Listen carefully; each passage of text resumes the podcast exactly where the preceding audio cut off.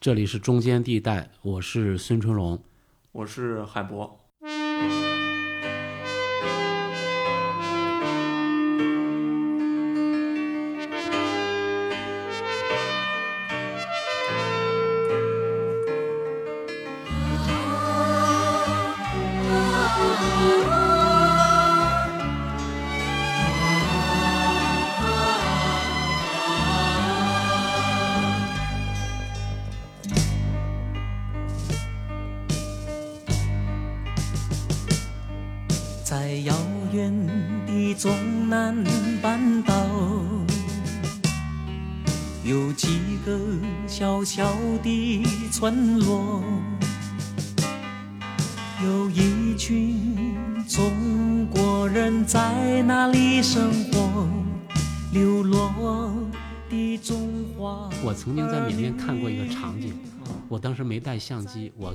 地方，我真想哭。我在一个小山头上站着，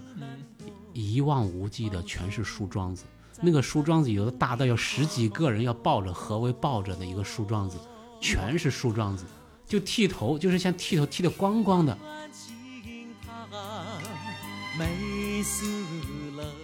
所以曾经约好了，我是要去采访昂山素季。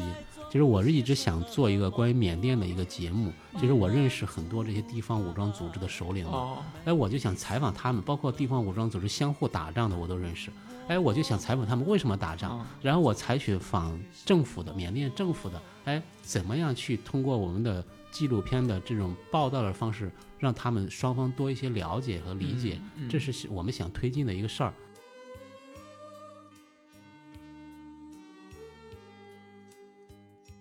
他的长官就从台湾过去了，带了很多的美金，说你现在需要什么？我虽然说已经退休了，但是当年我们都是出生入死的兄弟，你现在有什么你尽管说，我会来全力来帮助你的。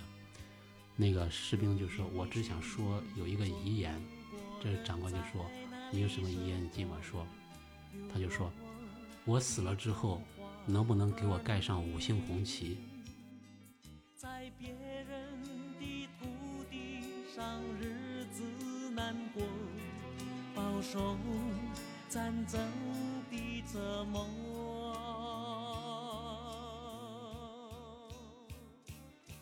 其实缅甸这场远征军的出征故事，一直在整个我们的抗战叙事里面不是那么被被被呈现出来的，往往都是呃边缘性的一个角色。其实你看影视作品，也就是我的团长我的团队一个作品 能够出现这样一个呃远征军的这样一个故事。大部分人其实都像你呃三十岁左右的时候，都是不不够了解这段历史的。是，嗯，所以整个这个历史呢，就整个就被遗忘掉了，真的是很多人都会不可思议啊、这个是中国远征军去缅甸作战，说有的说，哎，不是我们抗美援朝吗？怎么去缅甸了？都嗯对到无知到这种程度。对所以包括是，哎，当年这个中国远征军是共产党的部队吗？好多对这个东西都不了解，所以到这种程度。但是从这个历史地位上来说，我们讲中国远征军，我觉得是什么呢？它的历史意义真的是很深刻。它是在二战的时候中国参与的唯一的一个国际战场。对，相当于是二战时候第一次出境作战吧。对，他出境作战，他唯一的国际战场，我们就在缅甸和这个法西斯共同打过仗。对，你在国内是你国内的战争，是在在国外是我们和我们的盟军中英美盟军共同抵抗日寇的，对这是一个。第二个，他是抗战的时候可以说是仅有的一场胜利，就是第一次反攻的胜利。就是我们之前你看整个抗战全是节节在败退，嗯，只有在中国远征军在一九四四年的时候发起反攻，这是中国抗战第一次反攻的胜利。而一九四四年，整个滇西远征军和中国驻印军联合发起反攻，最终在缅甸把日军赶走了，这是真正意义上的一个胜利。而且在发生了很多一些胜利，比如说松山战役、对，腾呃冲战役腾冲战役，这都是取得胜利的，而且是惨胜的。而且还有一个是，比如说密支那战役，这是真正一场胜利是什么？我们真正的做到了是什么呢？我们牺牲的人比日本的要少，很难得的。整个抗战你知道吗？我们整个抗战的和日军牺牲的比例是一比七。唯有这一次，是我们死的人是比日本人要少。我觉得是从很多意义上来说，我觉得真的是关于中国远征军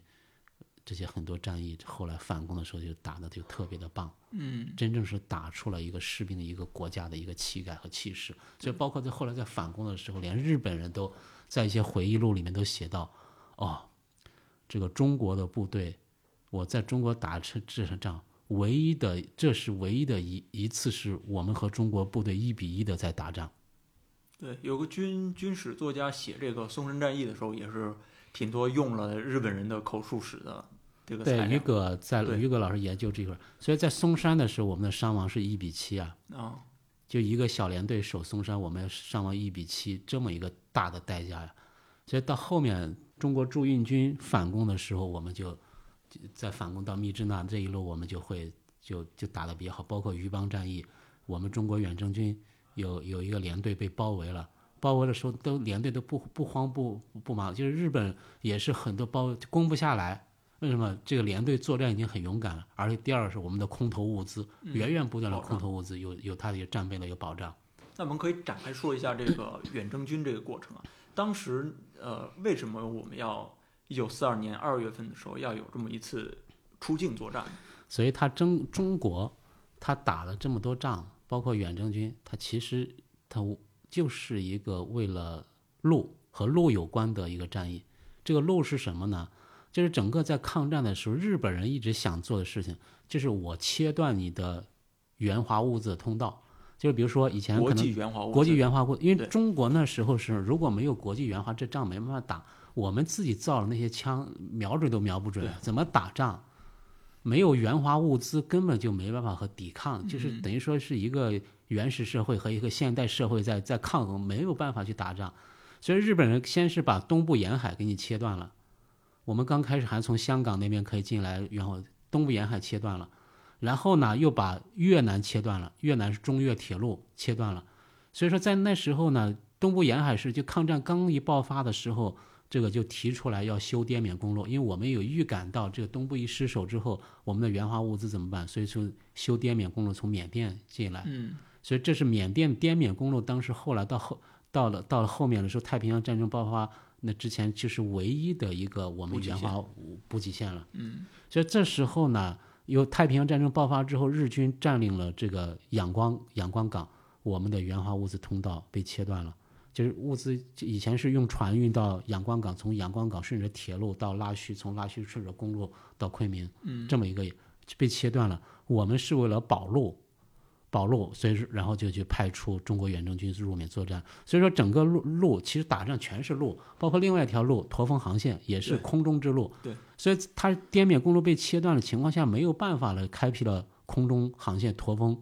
驼峰航线那是运输成本特别高的，飞机运失事率特别高，因为翻越喜马拉雅山，失事率特别高。所以后来包括后来在打仗反攻的时候，又修了史迪威公路。是，其实史迪威公路虽然说没有派上用场，没有成为后来物资援华，因为就打完仗战争基基本上结束了，但是当时也是为了修修路，然后公路运输嘛，开辟新的这种运输的这种，呃所以都是为了保路。所以那时候我们就派出中国远征军第一次入缅作战，嗯，就是我们的目的是为了保路。英国的目的呢，因为当时缅甸是他的殖民殖民地，对，他是想撤退。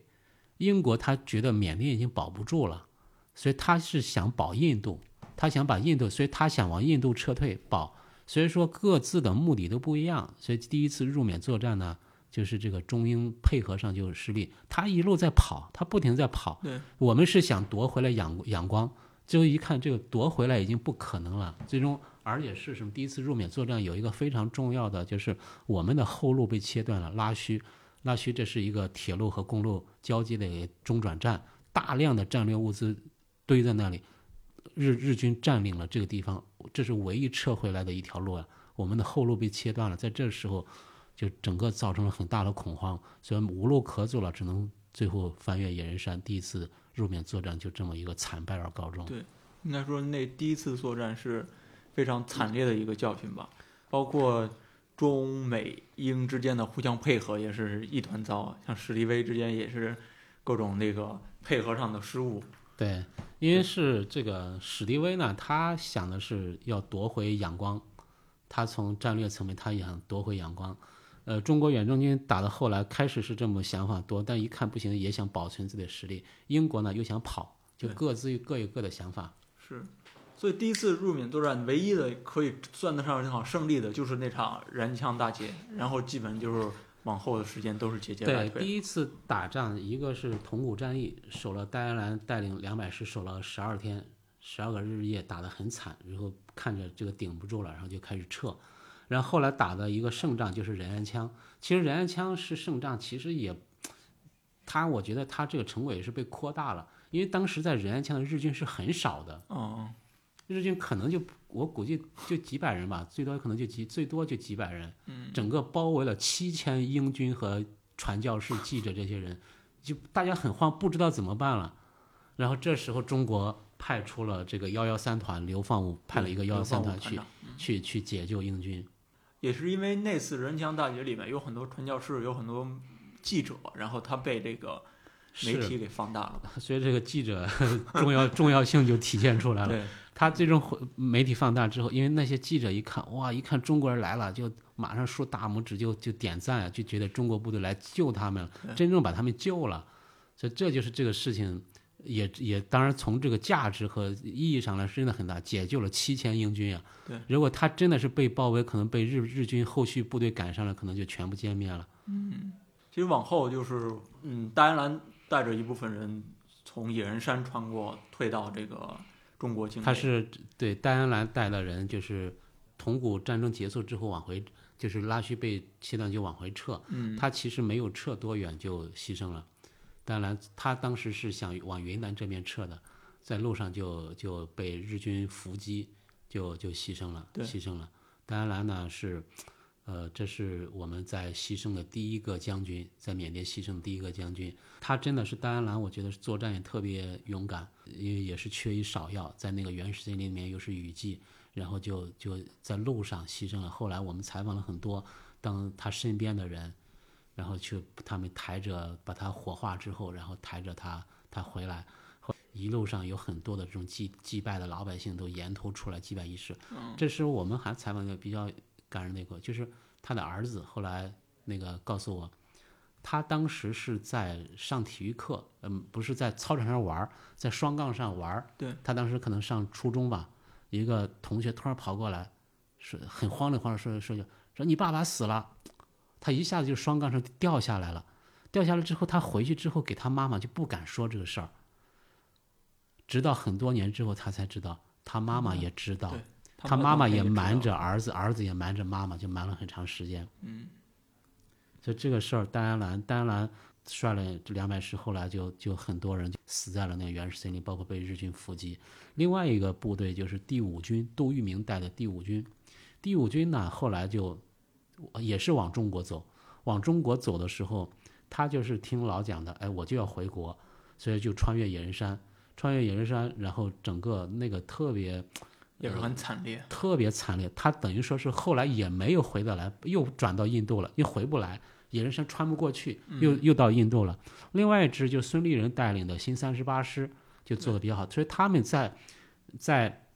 在这个呃缅甸有个地方叫曼西，撤退的时候在曼西开会，大家讨论要怎么走。这个杜聿明说我就要回国，听老蒋的命令回国。孙立人不同意。对，孙立人他那时候他其实杜聿明是他的军长呀，但是孙立人就是师长嘛，对他只是一个师长，他就敢抗军令，然后他自己带团队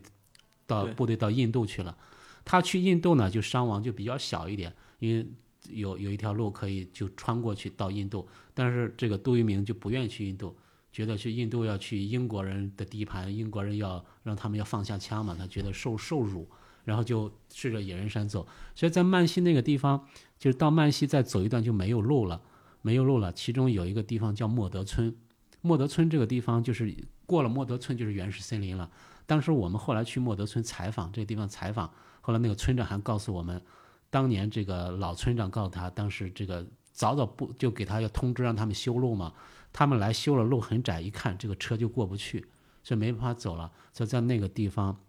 把所有的车辆就烧掉了，在莫德村那个地方烧掉。我们后来在那个原始森林里面把那个树叶剥开，还有铁皮，我觉得肯定上千辆汽车、大炮什么全在那烧掉了。那个地方后来成为一个什么地方呢？缅甸的二手汽车零配件市场。你知道，好多人在缅甸开车了，在六七十年代、七八十年代还跑到那里去买二手车的零件，就到这种程度了。你知道，你知道烧了多少辆汽车？所以，包括我们现在去在老百姓家里面，还看到很多这些当年的遗落那些东西。嗯，哎呀，所以就感觉好好悲壮的，好悲壮的。我们现在还在那能找到那些铁皮那些东西。一个还有一个，我觉得是让我们感觉到特别悲惨的一个事情是什么呢？就是哥哥舒亚老师研究的时候，就发现历史上有一句记载，台湾的一个史书里面记载，在那边有一千五百名伤病员集体自焚，就是到了那那个撤退的时候没有路了，人都走不了，伤病员怎么办？关于这个历史资料的记载，说是他们最终要要求集体自焚，但是从人的常理上说，我觉得做不到这一点。还是很恐惧的。是那一千五百人是集体自焚，怎么可能呢？谁能做到这一点？要求集体自焚，所以那时我觉得他们是被被烧死的。因为当然这种东西也可以理解，就在那种他们已经肯定是活不了了，马上被日军肯定就杀，活不了了，所以就是很烧死。后来我就采访一些老兵，采访很多，一个湖南的一个老兵就告诉我，当时是他们哎。把这个伤兵装上一辆汽车，这些伤兵都很高兴，以为他们要要带着他们走了，最后连车给开的开到了河里面去，连车直接就开到河里面去，就是这么一个状况。哎呀，所以说，包括后来那个河里面呀，在前多年一涨水，还冲出来有汽车，嗯，还冲出来有汽车，还有还有还有坦克，还都冲出来这些东西，所以整个那一千五百名上面就这么死掉的。所以后来我们在前我们在十十年前在那考察的时候，我们遇到一个，我们正在考察的时候，有一个老人就很远的地方跑过来，告诉我们，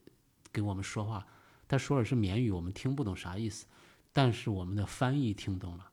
翻译听着听着就眼泪就出来了，我们很着急。我说他说啥说啥呢？翻译跟告诉他说，这个人说在这旁边有一个地名叫德优武。德优在缅语里面是中国的意思，武是哭，就是中国人哭的地方。这个地名的由来是当年有一支中国的部队走到这里是没有了路，全部被日本人杀掉了，然后缅甸人就为此起了一个地名叫德优武。哎呀，所以这就是整个。一个非常悲惨的一个故事，直到战争结束七十年之后，才有一帮做田野调查的人去知道了这个地方。嗯，所以这就是我们去去做这个东西，田野调查去了解这个情况。然后，所以这就是整个中国远征军在在撤退过程中太多太，我们去在那个野人山，我们只到野人山的边缘，真的是好悲催的地方，就真的是好恐怖的。其实，在那里面最害怕的不是大炮，不是飞机，不是老虎，不是蟒蛇。他蟒蛇他们还杀了吃，有蟒蛇见到都很高兴的是没啥吃。最害怕的是蚊子、蚂蚁和这个那个那个那个血血吸虫，那个叫什么？啊，就容易得疟疾。疟疾，对，最害怕的是这些小东西。而那个蚂蚁，红蚂蚁，它很快，你人死掉之后，蚂蚁很快就把它骨头就剩的就吃骨头了，所以最后得疟疾，这些死掉太多人。我们采访太多很悲惨，说走着走着就摔倒了，就倒下就起不来了。倒下就起不来。其实有一个士兵，那个士兵呢，采访的时候他是告诉我一句，他已经摔倒了，后面他的连长就拿棍子抽他，就把他打醒了，然后让他活着回来了。啊，所以那种这种事儿太多太多，就是整个在那边太多这种悲惨的事情了。所以整个我觉得这中国远征军在野人山，野人山的这是中国军人，我觉得这段历史我们一定要要一个很好的一个铭记和怀念。整个你这在里面牺牲多少人呢？嗯，五万人就在野人山这个地方，野人山就死在野人山，没走出野人山。哦，那占了一大半了。是整个就是战死的人都没那么多，就死在那里了。所以整个哦，这个就太太悲惨的一个事情。所以我们后来也在不停的到野人山去考察。但是你现在知道野人山是一个什么情况吗？我不知道，看一些历史材料说，野人山现在确实还有野人，但是那些野人可能就是这些老兵的二代。没有了，为什么呢？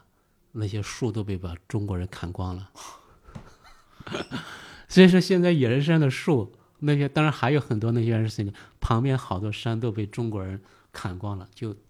而且我所以说我就觉得好好悲催的。我曾经在缅甸看过一个场景，我当时没带相机，我站在那地方我真想哭。我在一个小山头上站着，一望无际的全是树桩子。那个树桩子有的大到有十几个人要抱着，合围抱着的一个树桩子，全是树桩子。就剃头，就是像剃头剃的光光的。我操！一望无际全是树桩子，这事儿也挺壮观的。我真的是没有相机，我当时没把它拍下。我觉得如果把那个场景拍下来之后，我觉得真的是可以获奖的。就是你看到那种场景，你就好心酸的，一望无际的呀，全是树桩子，而且那种树桩子真是要十几个人合围的抱起那种。所以现在我们在野人山旁边还看到那个缅甸的老百姓挂的一个牌子，叫。杀树坐牢，用汉语写的。他们不是不会，不是不会写砍树，杀树坐牢，用汉语写的，就是给中国人写的。所以这就是我们在几十年之后感到很悲催的一点。所以包括，所以整个野人山呢，完了之后，这个就就我觉得这个历史呢，我们真的要好好的去寻找我们那些埋骨抑郁的那些人，给他们修碑。纪念他们，所以我们现在在那个野人山莫德村那边修了一个佛塔，修了一个纪念中国远征军的纪念佛塔，已经落成了，但是因为疫情一直去不了。嗯嗯，其实远征军的构成里面有很多知识精英的，当时不是十万青年十万军吗？就是有像西南联大的那个比较有名的穆旦，他其实也是，因为要出境作战，他需要一些那个翻译，有好多这个西南联大外文系的这些。知识分子就参军了。当年有很多知识青年真的是从军，就是那时候，就比如，比如说穆旦，穆旦是去的比较早的，他是第一次入缅作战就参加了。对。所以第一次入缅作战参加的时候，他就翻越野人山了，所以他后来才写了一首诗，寄胡康胡康和尚的白骨，就是写给牺牲的这些人的。嗯。你说穆旦后来回来之后，他又回来，又回到那个西南大联大上学嘛？后来，后来他好多同学。回忆他的时候说，性格大变。他回来之后不说话了，嗯，就是别人给他提这事他不说，因为太恐惧了，太恐惧了。就包括很多我们有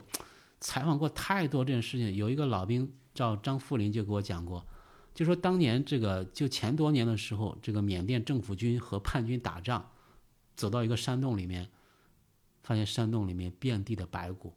在那白骨里面找到。还有发报机，还有枪，还有帽徽，他就说那是你们中国士兵。这就是所以整个这就是整个第一次入缅作战整个悲惨，所以包括后来呢，十万青年十万军是什么？第二次入缅作战的时候，我们就开始招募年轻的，四三年、四四年的时候招募年轻的这些学生军去。嗯，所以说包括招了有在大学生里面，还有在中学生里面也招招兵。大学生招主要是要翻译。就是要和美军翻译，但是在中学生招了很多士兵。我们采访的中学生，比如说在四川就招了很多娃娃兵，十三四岁上中学就当兵走了。有一个老兵给我讲的特别好玩的事儿，说这个他们去这些大哥哥们都去当兵了，他就一帮带了一帮小孩去欢送这些大哥哥当兵，然后大家喊着口号，怎么都群情激愤的嘛。然后那大兵当完之后。然后大家就说：“哎呀，我们也要去为国打仗，我们不能光在坐在这里喊口号。”然后大家说完之后，大家都看着他，因为他年纪最大。他一看，哦，没办法，我就去当兵吧。然后他就去了。去了之后是什么呢？在路上走着走着给睡着了，知道吗？在路边就睡着了。孩子，十三岁的孩子呀，就包括在印度打仗的时候，在战壕里面也睡着了。你说这些娃娃。现在的孩子，我觉得让他十三岁的还在我儿子十三十三岁，我就觉得当年那是要扛着枪去打仗的，嗯，所以这就是后来就十万青年十万军有很多人就是这样走上战场，就很多人就没回来。包括一个老兵给我讲了一个故事，在成都机场，这些孩子们都上飞机了，他扭头一看，后面跪倒了一大批母亲，当妈的送他孩子是走上战场。很多当妈的，所以当孩子的有时候可能不一定有那什么，但是当妈的知道，他大人就了解，真的可能走了之后就一去不复返了。对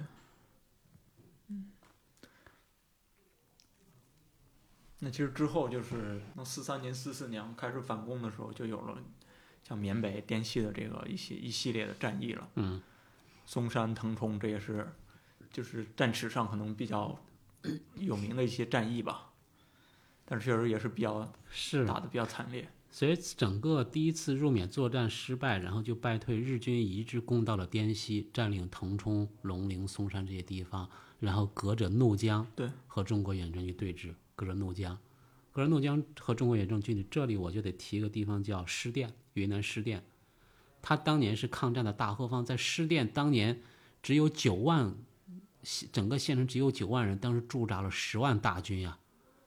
沿江一百多公里驻完了十万大军，就守着这个江边天险，怒江据据这个天险守着日军，不让日军攻过来啊。一年多之后，一九四四年五月就发起反攻，反攻过了怒江，先是高黎贡山，打高黎贡山难度多大？那么高的山要仰攻啊，难度多大？高黎贡山、嵩山、龙陵，然后腾冲到芒市，然后一直打到缅甸，和中国驻驻印军联合起来，最终在缅甸取得胜利。所以在滇西反攻的时候呢，有很多很多的故事。我们在前几年在那个怒江边上就发现一个墓碑，是一个副营长，一个一个一个副营长的墓碑。然后我们把这个副营长根据他的名字找，在网上一搜索，竟然发现他女儿在十年前就在网上发帖找他爸爸。哦，我们看，因为他那个名字有一个生生僻字刘坤然，是一个生僻，一搜索名字一模一样的，然后找到他，找到他女儿，他女儿那时候已经八十二岁了。然后我们就抬着他女儿，女儿行动都走不了，坐着轮椅，然后从山东抬着，坐了两次飞机，然后再坐汽车，然后抬到那个墓地。所以他女儿在那个墓地，然后在那个哇嚎啕大哭的时候，我们就感觉好心酸呀。那个哭声真的是在那个怒江边上，你的声音特别大。而且当年你知道，在那个沿线怒江死了太多人，就是我们攻到怒江西岸，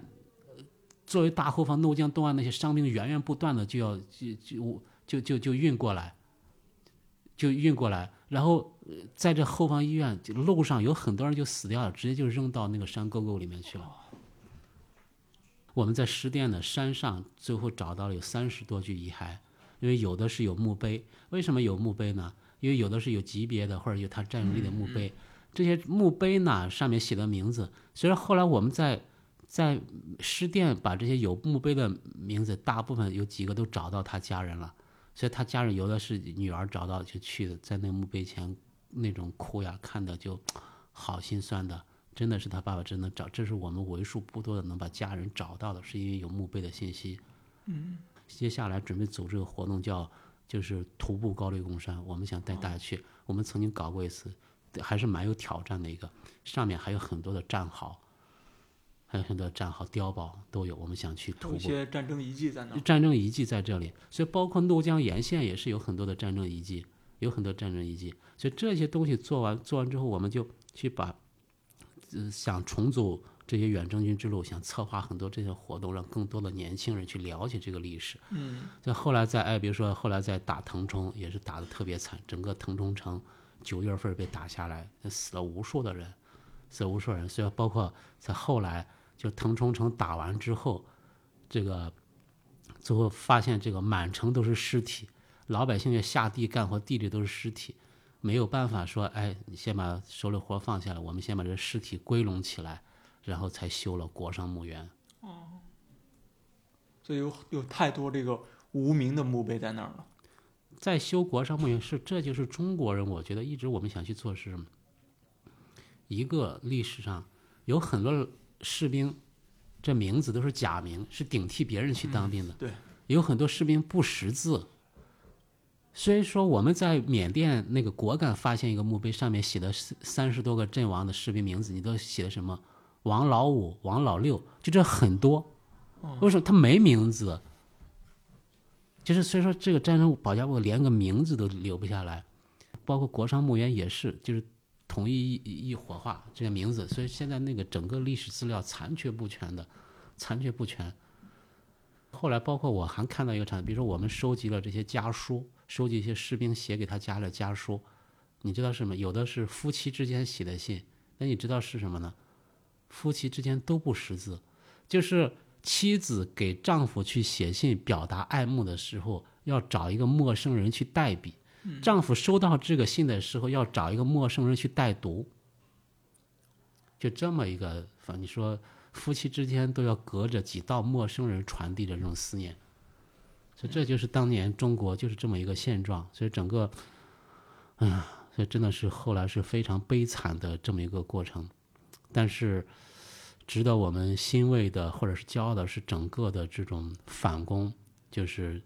虽然说打得很悲壮，但是最终取得了全面胜利。包括我们的中国驻印军，中国驻印军在印度的兰姆加受训，兰姆加受训的时候，这个呃，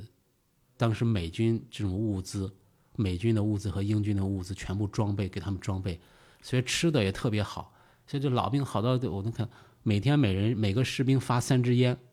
连擦屁股的纸都发。每天的有个士兵说：“我靠，这个牛肉吃了这个好几卡车了，还没见过日本人。”就是整个美军的补给还是补给特别好，而且是什么呢？最终就是是是什么？每天这个补给定量就是要给到你要你要把它消耗完，所以这个真是吃不了，知道吗？所以整个他那个补给还有发一个什么特别好玩的事儿，我们这个发避孕套，嗯，发避孕套，所以好多中国士兵就接受不了，说这个东西对中国人是一种侮辱。嗯，然后我后来采访一个士兵，特好玩儿。我说：“哎，当年你们是不是发避孕避孕套？是不是觉得很受侮辱？”他说：“说是受侮辱。”他说：“他妈给中国人发的全是小号儿，有点意思啊。是，所以有很多在，所以这后来整整个反攻的时候有特别好玩儿。整个反攻的时候有美军、英军联合作战，尤其是美军，他整个一个团就跟着我们，整个这个团就整个一路反攻，最后是打没了，知道吗？哦，美军一个团打没了，所以到最后打到密支那的时候，这个团已经没人了，知道是这是让工兵迎上。整个工兵平时就是架桥修了，马上一训练几天，拿着枪就给我上。为什么要这么做呢？史迪威这么说的：说，如果是有美军和中国人在一块儿作战的话，中国人作战会更勇敢，因为他没有美军的中国人作战还是害怕，所以有美军，所以这个工兵在密支那打的就剩几个人了，打就剩几个人了，所以整个美军是在缅甸战场为我们就做出了巨大的牺牲，巨大的牺牲。所以这整个是，而且是什么？他们采取的战略战术就是反包抄，先派一个先遣队骑着骡马，然后咵绕到敌人后方，然后在那边一打，然后这边包抄，全都是这样反包抄，一路是这么打过去的。所以包括最后打的最激烈的就是密支那反包抄省，因为路头也是先派了地面的一个先遣队，先遣队一个团到了密支那抢夺机场，就是你死活要把机场给我抢下来。就是还在机场打仗的时候，飞机就来了，飞机运输机就来。运输机是什么呢？滑翔机。滑翔机是什么？就是木头做的滑翔机，是没有动力的，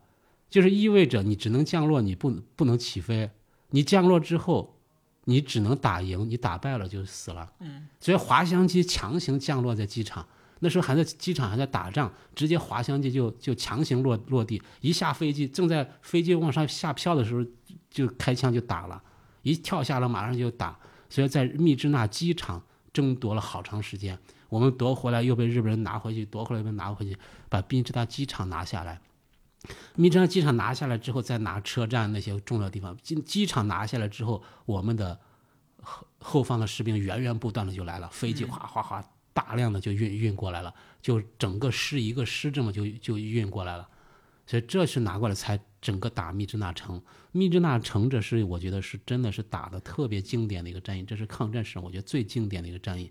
中国远征军是第一次伤亡比例比日军少，整个把日军打那时候难度也非常大，就是一条街道一条街道往前打，而且日军那时候是什么呢？日军那时候做了非常充分的准备，有很多地堡，水泥做的地堡，而且在树上，日军真的是把自己用铁链子拴拴在树上，所以那时候就是什么呢？他人数，然后我们有几个师联合来来来来来在那打仗呀，三个师呀，然后日军然后共同在那作战，然后就整个来来来攻攻攻占了难度特别大的，所以在那里呢。呃，就是几乎是全歼日军了，就有几百个一个小股部队顺着江水就顺着河跑掉了，啊、所以这就是一个非常经典的战役，整个反攻反攻密支那战役。后来在打巴莫，打巴莫的时候是什么呢？就是我们的重型武器已经越来，打密支那的时候还没重型武器，还没后打巴莫的时候有重型武器了，就是用大炮和飞机轰炸，整个把巴莫城已经炸毁了，然后再进部队。嗯我们抗战跟缅甸其实有那么多的接触，你也多次去到缅甸去实地考察。那你你刚才你也提到这个中国人在缅甸的现在的一些现实状况吧？但是从六六年开始，其实包括更早，缅甸其就有这个排华的这么一个传统，或者是有这么一个历史吧？这个是怎么来的呢？这个排华史？我们要谈这个排华，首先我们要看缅甸的历史是这样的，就是第一代华人，就是当时主要是以福建、广东为主的下南洋，那时候去到缅甸，主要是南部有很多，然后还有一批就是云南人做生意，从边境上从北北部进去，很多做生意，所以他们到缅甸都是做生意。第一代华人真的是勤勤恳恳的在做事情，然后到了四九年之后呢，有很多这些国军的战败的部队就跑到缅逃到缅甸，嗯，所以比如说这个呃李弥这些他们率领部队在缅甸就和缅政府打仗，缅政府打仗，缅政府打不过他们，所以包括后来呢，李弥甚至别人说他是缅甸王嘛，所以缅甸害怕这李弥部队真把缅甸可以灭掉了，嗯，在联合国去告他们，然后就开始撤军。就包括那时候和缅政府打仗的时候，缅政府打不过，所以缅政府呢就一一怒之下就把那些国军的那些阵亡将士墓地就毁掉了，毁掉了。还有这是第一次和中国中国人之间的这种冲突，但是真正的他只是和等于说和国民党部队的这种冲突，真正的冲突是在文革的时候，就是六六年的时候，在缅甸一所学校里面，这个学校是孙立人修的一个华夏学校，后来成为红色革命输出的一个基地。嗯，他要求这些人全部带纪念章，对，带纪念章，毛主席纪念。然后缅甸人就不同意，然后就发生冲突。当然，这只是一个导火索，然后后来就发生一个很惨烈的排华，就杀了很多华人，杀了很多华人，这是真正的排华的开始。但是现在的排华是什么呢？就是在了九十年代，包括在十几年前，包括这几年开始，大量的中国人去那里去做生意，做资源掠夺性的事。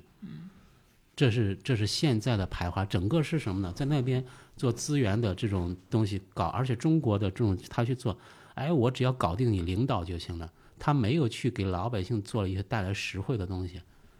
我只要搞定这个市长，搞定这个军长，军搞定这些军政府，然后我就可以获得资源，这是操作的方式。所以后来你可以会发现，缅甸人现在是对日本人是比较好，日本人是他们的非常尊重的一个对象。日本人在那边做生意是怎么做呢？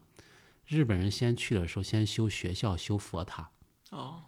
而且日本人大量的会雇佣缅甸人，他会去很少的人管理团队去，大量的户雇佣当地的人，他给当地做了，这是他的经济非常基础。中国人去做呢，就我今天进去做，我给这个师长送了多少钱，我明天就想捞回来，而且时时局不稳，我就马上就跑了，就搞这种事儿，急功近利，所以说对当地的伤害很大，老百姓很反感，所以这就是他的。包括这次缅甸内乱对，他排华的一个基础，他对中国人其实，我觉得这就是我们一定要思考，我们不管是政府还是民间外交，我们的思路确实要发生一些转变，发生变。我们怎么样去推进一些普世价值的东西？怎么一些推进一些惠及老百姓的这么一些东西？我觉得是会获得他们老百姓的支持。所以现在我们在缅甸有石油管道，我们我们还有很多这种我们的命脉的东西。所以我这时候我们真的还包括水电站，对，水电站，所以这些东西为什么我，所以这就是我觉得从官方和民间层面，我们的外交要手段方式要做一些总结和反思。嗯嗯，我看您之前你还想着去，呃，缅甸去跟昂山素季有有联络吗？我是 因为我是因为语言不通，我没办法和他交流，嗯但是我是有有好多好朋友和他都非都他身边的人，哎，怎么样去通过我们的纪录片的这种报道的方式，让他们双方多一些了解和理解，这是我们想推进的一个事儿。但后来这个事儿就就没办法，这现在又又开始打打了，所以我们就想等这个疫情过了之后，我们就想尽快的去缅甸去重新去采访这些东西。嗯，对，这个还挺有意义，因为我嗯。看过有部纪录片叫《妖僧志》，它嗯。是它也是一个缅甸的纪录片，它是这个佛教的首领怎么通过这个宣传排这个穆斯林，他那个不是排华了，他是排穆斯林，当时嗯他们那个佛教跟穆斯林教也是有这个冲突的嘛。对，所以这就是他就罗兴亚人的事件嘛，他是缅甸目前国内最大的一个宗教冲突的一个事情。对其实除了这个佛呃罗兴亚华人，也是一个就是潜在的危机吧，可以说。嗯，嗯，刚才咱们说了抗战的历史，其实四九年之后也是非常说崎岖跟悲惨的一个历史，而且是充满了非常多的波澜的，在东南亚，特别是。嗯四九年之后，其中一大部分国军是退到了台湾，但是还有一小部分其实是到了缅甸、泰国、香港和越南这些地方，其实都有。对，这些老兵其实是更是身不由己了。能谈谈这一段，就是他们的这个再回国的一些经历吗？就一个是呃，当年有跑到缅甸的，呃，这个有一支部队到了缅甸，后来就李弥就去呃去去去统领这个统领他们，就然后去统领，呃然后组建这个反共救国军，然后在边境上真的是打到了临沧几个县反攻。所以这时候呢，后来缅甸政府不是提出抗议嘛？对，提出抗议，但是提出抗议的时候，他们就撤台，就是有一支部队就开始撤台，但是撤台的时候只是把一些老弱病残撤回去，依然想留在那里。后来作为反攻大陆的一个后备军嘛，对，要反攻大陆，包括后来呢，又又呃，在这个时候，我们的边境不不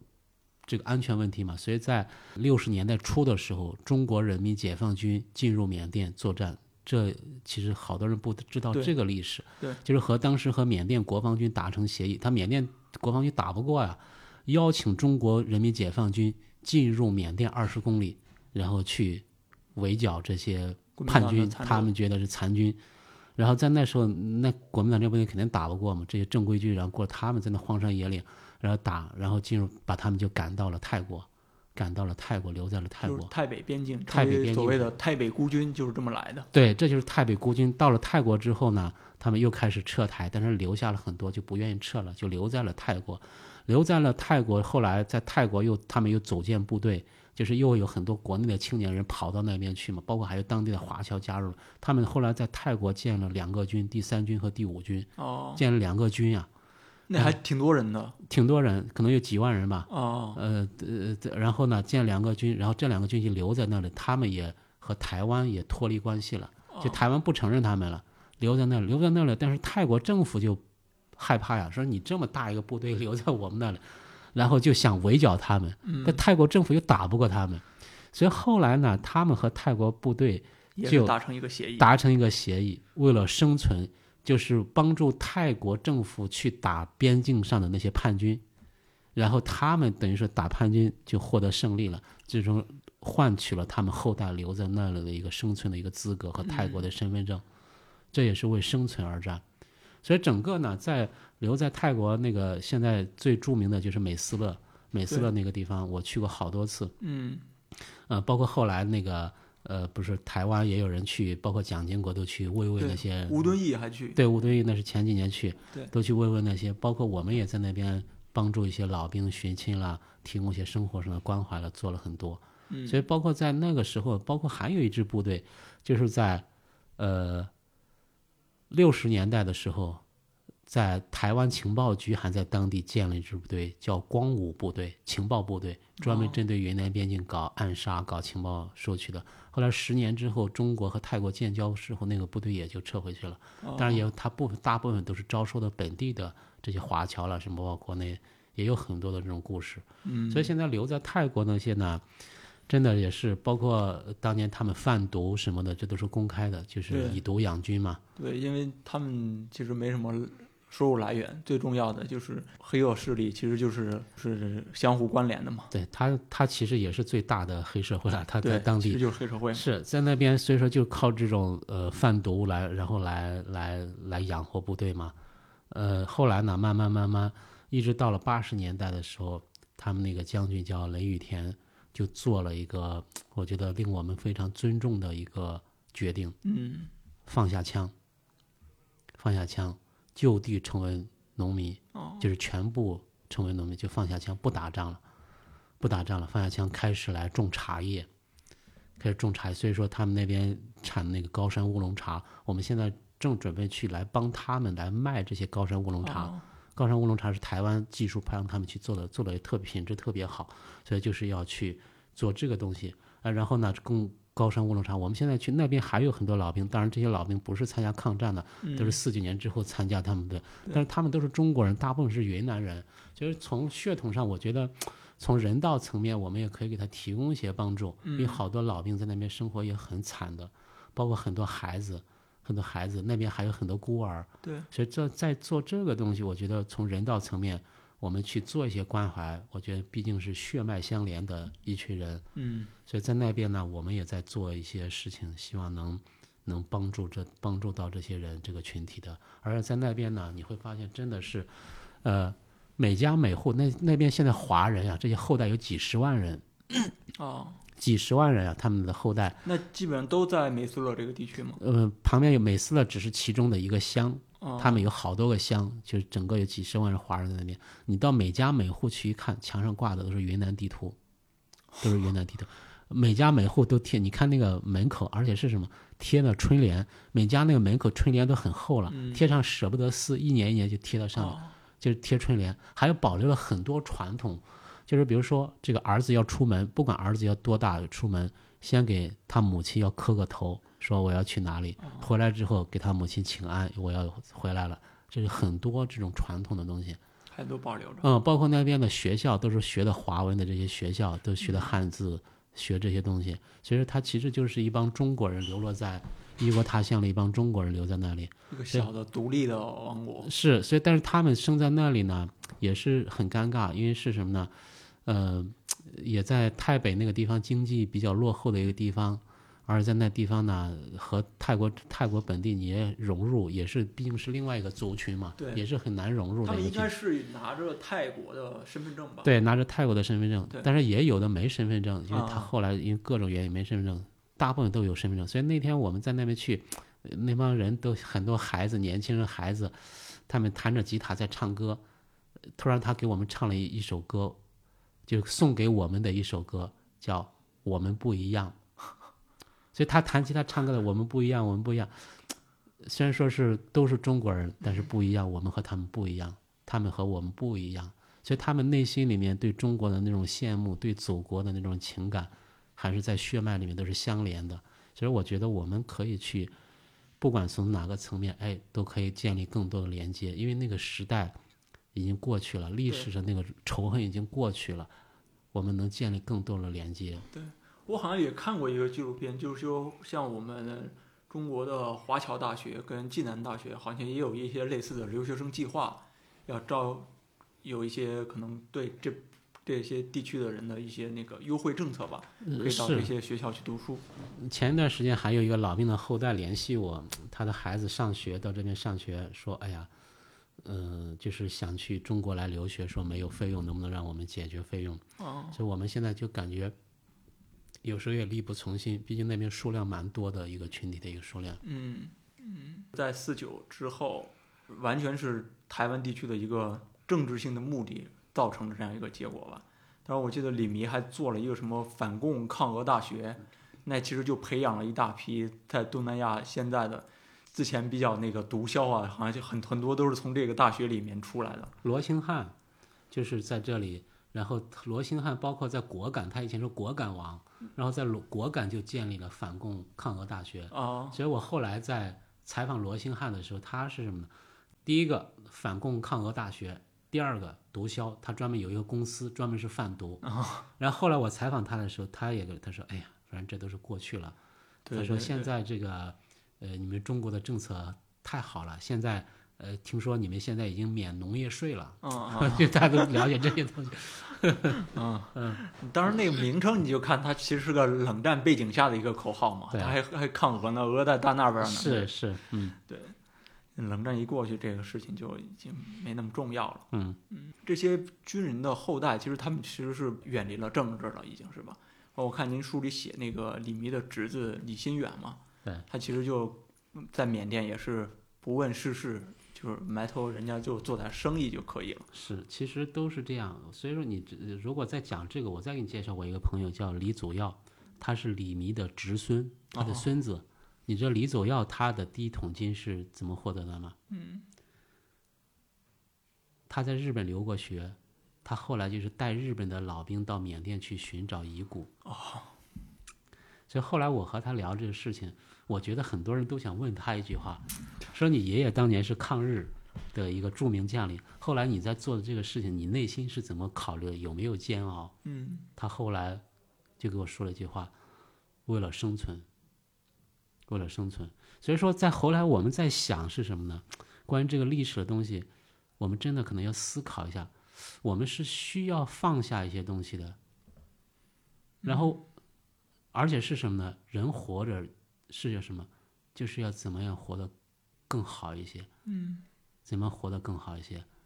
其实我们在做，当然我们这种事情让我们去做的话，我们肯定做不出来。但是当他说，当他做着，我们可以理解，对，可以去理解，感觉就像历史跟他们开了一个玩笑一样。就是这样，就是这种玩笑的东西太多了。是，比如说，我还听到一个，比如说当年这个这个光武部队，就是台湾的情报局的这种部队，嗯我们去采访了解到一个，当年这个部队里面有一个他们一个情报人员就，呃，从大陆这边逃过去的嘛，他立了很多功，立了很多战功，然后后来这个情报部队解散的时候，他的长官就说：“哎，你做了这么优秀，我可以带你去台湾。”他说：“我不去台湾了，我就想在到这的，我不想打仗了，我就想娶老婆生孩子。”嗯，他就留在了泰国娶老婆生孩子。然后前多年的时候，这个人突然给他台湾的长官写信，说我现在得了癌症了，我临死之前想见我的长官一面。他的长官就从台湾过去了，带了很多的美金，说你现在需要什么？我虽然说已经退休了，但是当年我们都是出生入死的兄弟，你现在有什么你尽管说，我会来全力来帮助你的。那个士兵就说：“我只想说有一个遗言。”这长官就说：“你有什么遗言，你尽管说。”他就说：“我死了之后，能不能给我盖上五星红旗？”那个长官突然明白，他当年是中共的卧底。嗯，所以当这个历史已经结束之后，突然很多真相大白的时候，你会发现，这些个体的生命，就是你会发现很多这样一些让你很唏嘘的一些事情，就是真的是历史开了一个玩笑。对，包括还有那个光武部队也有一个有一个人给我讲，他家是云南的，他当年在边境打仗嘛。后来在八十年代台湾开放老兵返乡，他回到他家之后，他才知道，在当年那一场战争中，他的部队把他表弟打成残废了。哦，哥哥和弟弟相互是一个敌人，同时操戈。对，所以这就是整个的，所以这就是很多的这些。所以如果再谈，比如说在缅甸帮老兵，后来在泰国帮老兵，我们后来还在越南帮过一个老兵，嗯，越南富国岛，就是哦越南。对那那也是就是被被缴械了，放到那个岛。黄杰的部队对当年他们有三万人进入了越南，越南当时法国的殖民地，对然后被法军缴械，然后把他们三万人送到那个小岛上，一个荒岛，流放了。是流放到那个荒岛上，嗯流放那个荒岛上，在那个荒岛上待了三年之后，台湾派船把他们接走了，在那个小岛上就死了很多人，就嗯盖房子要干什么死了很多人。然后呢，有很多士兵也留在那里，就不愿意去台湾，留在那里娶老婆生孩子，留在那里。留下这些人，你知道吗？后来他们是什么命运吗？后来越南不是内战吗？啊，南越、北越打仗，哦嘿，然后这些士兵有的加入南越，有的加入北越，又是不同的命运。是，所以当年他们都是一个都是国军，然后留在那里，又成了相互成了敌人，对，而且是后来我在那个富国岛上那个烈士陵园，越南的烈士陵园，就是北越战胜方的嗯烈士陵园，发找到三个国军的老兵，就是他们为另外一个国家的内战成为另外一个国家的烈士，所以这就是你会感觉到这种很唏嘘的这种事儿太多了。还有呢，后来加入南越的就被整得很惨了。嗯所以在那个富国岛上，我是，呃，后来是看这个龙应台写的《大江大大海》里面提到一句话，说是在那个富国岛上透过铁丝网，有个孩子后来成了台湾的什么国防部长还是什么，哎，我才知道这个历史，所以我就觉得富国岛上应该还会有老兵。当时刚好有一个朋友去富国岛旅游，我说你帮我去找，在那个岛上真找到一个老兵，叫于基年，岛上最后的一个老兵了。哦，当时那个老兵说接他回家，那个老兵不相信，说竟然有人帮给他出路费接他回家，所以当时不相信。后来给他做了好几次工作，他才真的是才是真的接他回家。后来我就去接他回家，嗯我专门去富国岛上，哦你要去那个，但是那次活动组织的时候，我就受到了很大的质疑。那是二零一一年的时候，因为我们之前帮的都是抗战老兵，对，那个老兵四九是四九年才当兵定，位呢？嗯四九年才当兵，就是没没，他还刚穿上军装，连枪都没发就开始撤退了。嗯，所以后来说这个人我们不能帮，哎呀，但是没办法，我包括我们志愿者也不愿意参与。后来我是硬着头皮去帮他，但是后来我突然心里就释然了，是什么呢？因为把他接回来之后，他家在广西，他回到他家里面和他的亲哥哥，他的亲哥哥也都是九十岁的老头了。两个老头一见面就抱在一块儿哭，哇，那个场面看了之后，我就在那个现场，我突然明白了一个道理：老兵回家关注的不是战争的胜利或者失败，嗯，也无关于党派，而是人性。这是老兵回家要去做的事情，而是人性，人性。所以说，我们怎么来理解关于人性的这个概念？它其实就是回到他家，嗯回到他母亲的身旁，和他的亲人团聚。所以说，我们现在你看，我们基金会有几个口号，都是在做，一个是每一个走上战场的士兵都有一位等他回家的母亲。我们不太去宣扬这个战争胜利失败，不太宣扬这种保家卫国的，我们就觉得他他家有一个他妈等着他回家呢，回家吃饭呢。还有一个，我们就有句话，只有让每一个士兵都回到了他家，这个战争才算真正的结束。嗯所以这就是我们在做的事情，不仅是把那些活着的老兵接回他家，把那些遗骸接回来安葬在他家，包括我们后来还在台湾接了很多老兵的骨灰回来，嗯嗯安葬在他母亲的身旁。我觉得这才是战争真正的结束。嗯，像台湾比较有名的一个老兵叫高秉高秉涵对，他就那段时期也是每次回回大陆都是背着一个人的骨灰就背回来了。对，高秉涵、刘德文，这都是我们在一直在支持合作，然后去做了很多。我们就想，真正的是，呃，两岸之间、国共之间，包括中日之间，还有很多仇恨的问题、对立的问题。嗯但是这些东西我们可以先，如果解决不了的话，我们可以先放一放，不去考虑它。我们先解决人性层面的一些。嗯，对，关注人的问题。对，其实因为对于台湾的老兵来说，就是他们的群体已经是非常少了，非常少了，几乎就是那一代马上就要消失了，或者说人台湾就根本快没有所谓的外省人了，是人家台湾都都是本省人了，这个叙事慢慢的就没有了。所以这是我们一直在做。我觉得是什么？比如说两岸之间，现在其实我们一直在做了一个事情，我觉得对两岸的这种非常好的这种民间交流方式，我们就在做这些人性的东西，而且获得了台湾其实也很多的支持和理解。对他们也共同来参与，包括我们现在习主席提到的两岸共同写史，我们共同把抗战这个历史能不能共同记录下来？嗯而这个历史是我们国共合作共同去完成的一件事情。是它是一个国家、一个民族，所有党派、所有军阀联合起来在做的一件事情。所以，我们从这个角度来讲，我们是有很多的关联的。所以，我去台湾很多次，我会发现一个什么？我才发现台湾人其实对这个抗战忘得比我们还快。再一个，台湾第三代、第四代对中国根本没有概念，就没有认同了嘛。没认同。就是抗战就是可以可以说剩下那唯一的一点点连接了。是，所以说我们要把这个历史要很好的告诉更多的人，告诉两岸的人，我们曾经一块儿去抵抗外敌，我们曾经站在一起来做这件事情，我们曾经并肩作战，这才是我觉得一个国家。呃，我现在在写一本书，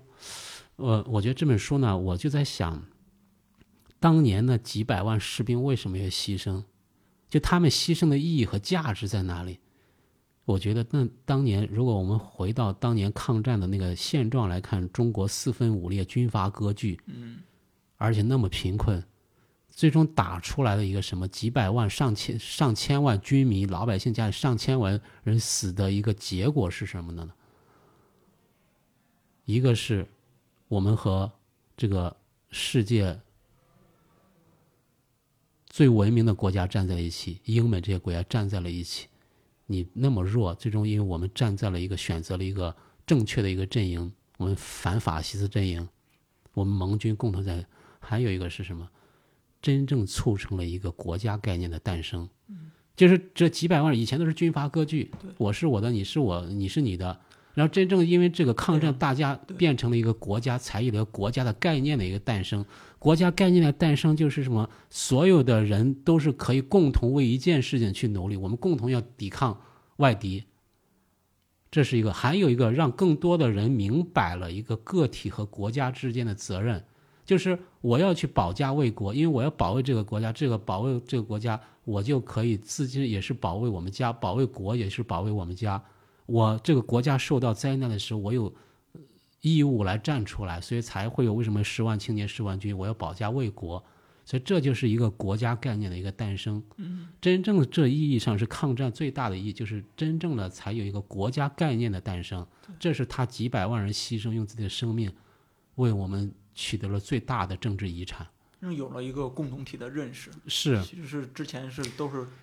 所以说各省说自己的。是啊，所以说为什么各说各的，没有国家认同？所以说我们以以前为什么说汉奸那么多？我们是是汉奸，我们把汉奸这个词应该放在历史大大背景下去谈，嗯，因为他没有一个国家概念。我为什么要帮你中国？他那时候觉得，哎，日本人对我好，能给我吃吃饱饭，我就给日本人做事儿了。其实就是这么一个概念。所以，如果我真正这个抗战，大家觉得，哦，我们要保卫我们国家，因为这个国家会能让我吃饱肚子，让我能有一个安全的一个居所，让我衣食无忧，这我就要保卫这个国家。所以说，我们在做这个事情的时候，我觉得我们真正做这个事情，它其实才是一个真正的爱国主义教育，就是真正的让每一个个体明白，哎，你这个国家，首先让国家明白，国家要爱护这些曾经为为你抛头颅洒热血的人，同时呢，我们要哎，这个个体的士兵、个体的老百姓会觉得，哦，这个国家会不会忘掉那些英雄，不会忘掉那些为国家献身的人，我就会爱这个国家，会保国家会保护我们。所以说，我们在做那些遗骸，挖那些遗骸回来，我们要给他很高的仪仪式，其实是告诉活着的人，为这个国家牺牲的人，他应该也会受到应有的礼遇。嗯嗯刚才你像你说你去台湾的时候接触的时候，发现台湾的那些三代啊、四代的年轻人，其实对这个抗战的历史漠不关心的一种状态了。其实，在台湾的九十年代吧，八九十年代，还有台湾还有异域这种电影，它其实是强调一个连接性的，但现在似乎那个连接性也是渐渐没有了，是吧？是两岸之间，我们可以看到，包括两岸从这个开始打仗，后来呃停战之后呢，后来到这个冷战，冷战包括双方各派间谍做做这些，包括后来到这个两岸开放，呃，其实它是一步一步有无数的两岸的共同人在努力的，我们的先辈都是为了两岸的统一、国家的统一、两岸的和平相处做了非常大的一些努力，包括有很多，比如说台湾拍的这个《异域》，包括你看我们在做的《血战台儿庄》，大陆拍的《血战台儿庄》，铁血昆仑关，对昆仑关这些电影，呃其实都是在这么，其实都是相互去站在一个真实的立场上还原当年那些场景的时候，终究会获得两岸共同的一个共同的一个认知。所以，如果回头我们再看现在目前的现状的时候，我们可以看到有很多年轻人在在喊着要武力收复台湾，怎么样，在喊着说台湾这，我觉得其实这是很不好的一种方式。如果站在一个很冷静的立场上，我们要去真正的要思考这个事情的时候，我们首先要做的，比如说收复台湾，最稍微最先要做的是收买他的人心。你怎么让台湾的人心他认同对你中国有一个最大的认同的时候，到那一天的时候，这个和平统一就是不用去不用去说的，他他就他就归属你了。所以说，在八十年代开始做了很多的这种努力，现在我们可我们可以看到，其实遇到了越来越大的这种阻力。在这个时候，我觉得我们更多的需要冷静一些去处理这个事情，而且还是要站在一个迷间用迷间的方式去突破和推进两岸的相互了解和理解。嗯，当时你去台湾，你见这些台湾领导人，他们是一种什么样的表态呢？我我记得你还去见那个郝柏村了，嗯，郝柏村、马英九都去见过，嗯呃，蒋孝严这些都都都见过，所以我觉得是什么呢？首先，第一个，呃，他们的诉求是首先对于抗战的一个公正客观的一个认知，嗯这是他们所想要的。比如说郝柏村就不停的在讲，他包括后来在大陆来，呃，重返战场去了很多地方，这是他的一个诉求，就是哎，他也看到大陆这么多年来慢慢慢慢，包括去见的时候，他也给说，哎呀，没想到你们现在这个年轻人来做这些东西，他也他也感觉到很欣慰的一个事儿，所以他还给我提了一个字。呃，包括见蒋孝严也是，蒋孝严也是为两岸的这种在在奔波，那么大年纪了在奔波，包括马英九，呃，马英九先生也提到这个两岸，包括我们去台湾搞活动的时候，马英九都会出来。嗯所以其实关于抗战这一块是，我觉得对于这些呃老老一代的这种呃领导人，他们其实是对这一块有很深的一个情结的，而且是有很多的诉求，希望我们对在在这块有一个客观的认知。所以如果说我们在这块有一个比较客观的认知，比较有一个很好的一个表达，呃，关于他的历史地位有一个比较更契合的一个这么一个表述的话，我觉得他们会有很多的认同的。他们的认同其实也是大部分老百姓的认同。嗯嗯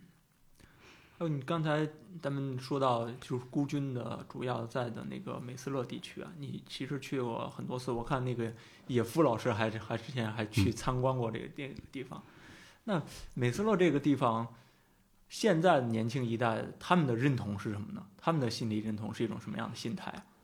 嗯，从他们这些现在的泰国的这些年轻一代来说呢，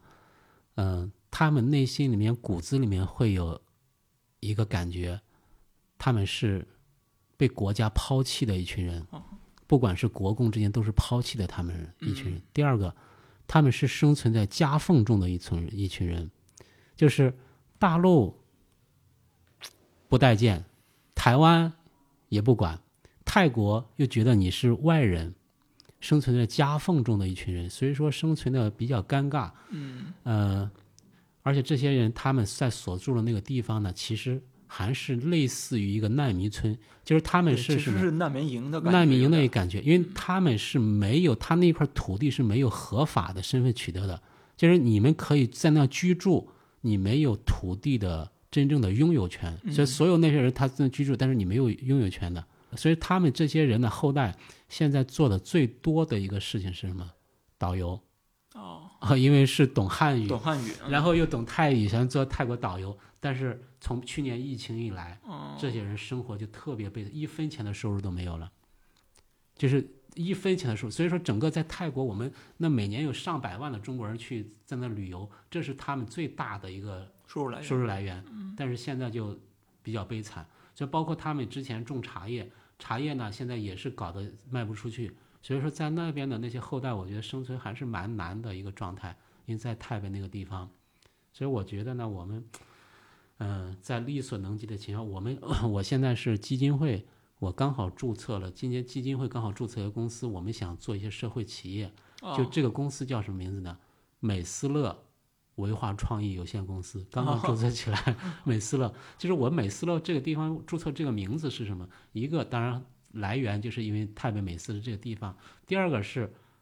我觉得那个地方我们去过很多次，他觉得是真的是感觉像一个世外桃源一样，是很美好。曾经发生过战争，曾经有很多的流离，曾经有党派的冲突，曾经为了生存很艰难，但那边是一个很美好的一个地方，环境特别美，而且人和人之间特别信任。它保存了很多中国一些传统文化的一些东西，比如说学生见了老师毕恭毕敬的，啊，孩子对父母毕恭毕敬的，人和人之间是很信任的。比如说，我给你举个例子，我们住的那个酒店嗯都是小木屋呀，啊，没有围墙，那个酒店没围墙，然后那个小木屋那窗户一拉就开。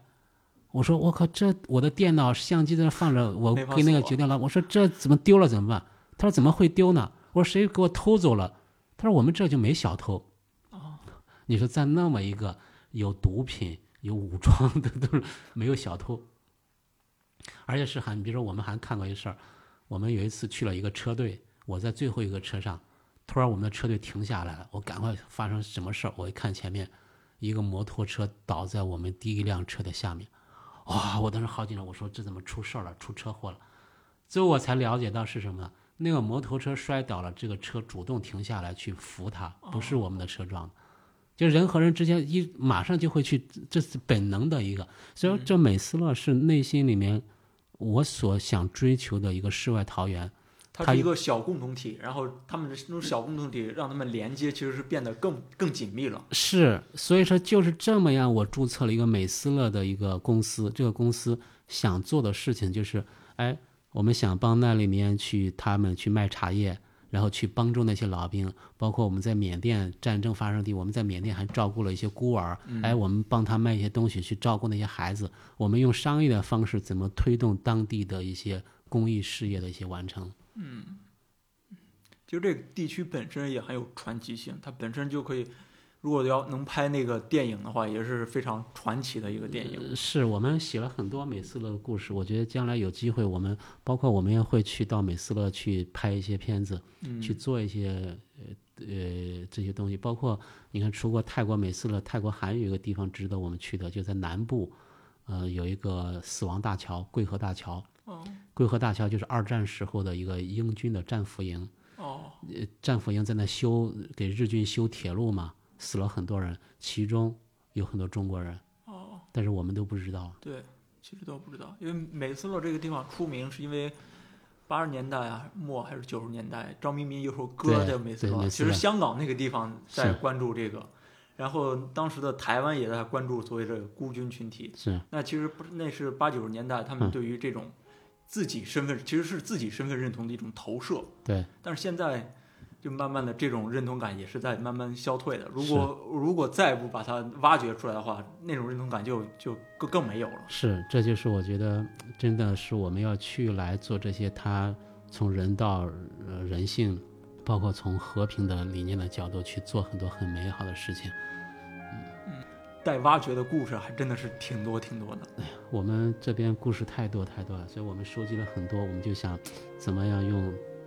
更好的方式能把这些故事很好的能表达出来，而且是讲的这些小人物他个体的故事，每个人听了之后都会有很多的一些触动的。好，我们期待龙哥之后讲更多的小故事给我们听。好的，我们也觉得特别高兴能把这些故事能分享给大家，也谢谢大家对我们的支持，因为我们农业基金会呢，呃在全国有真的是有上千万的捐助者，对所以我觉得肯定在我们的听众里面有很多曾经支持过我们我们的一些人。对，欢迎大家关注农业基金会跟直播传媒。好，谢谢大家。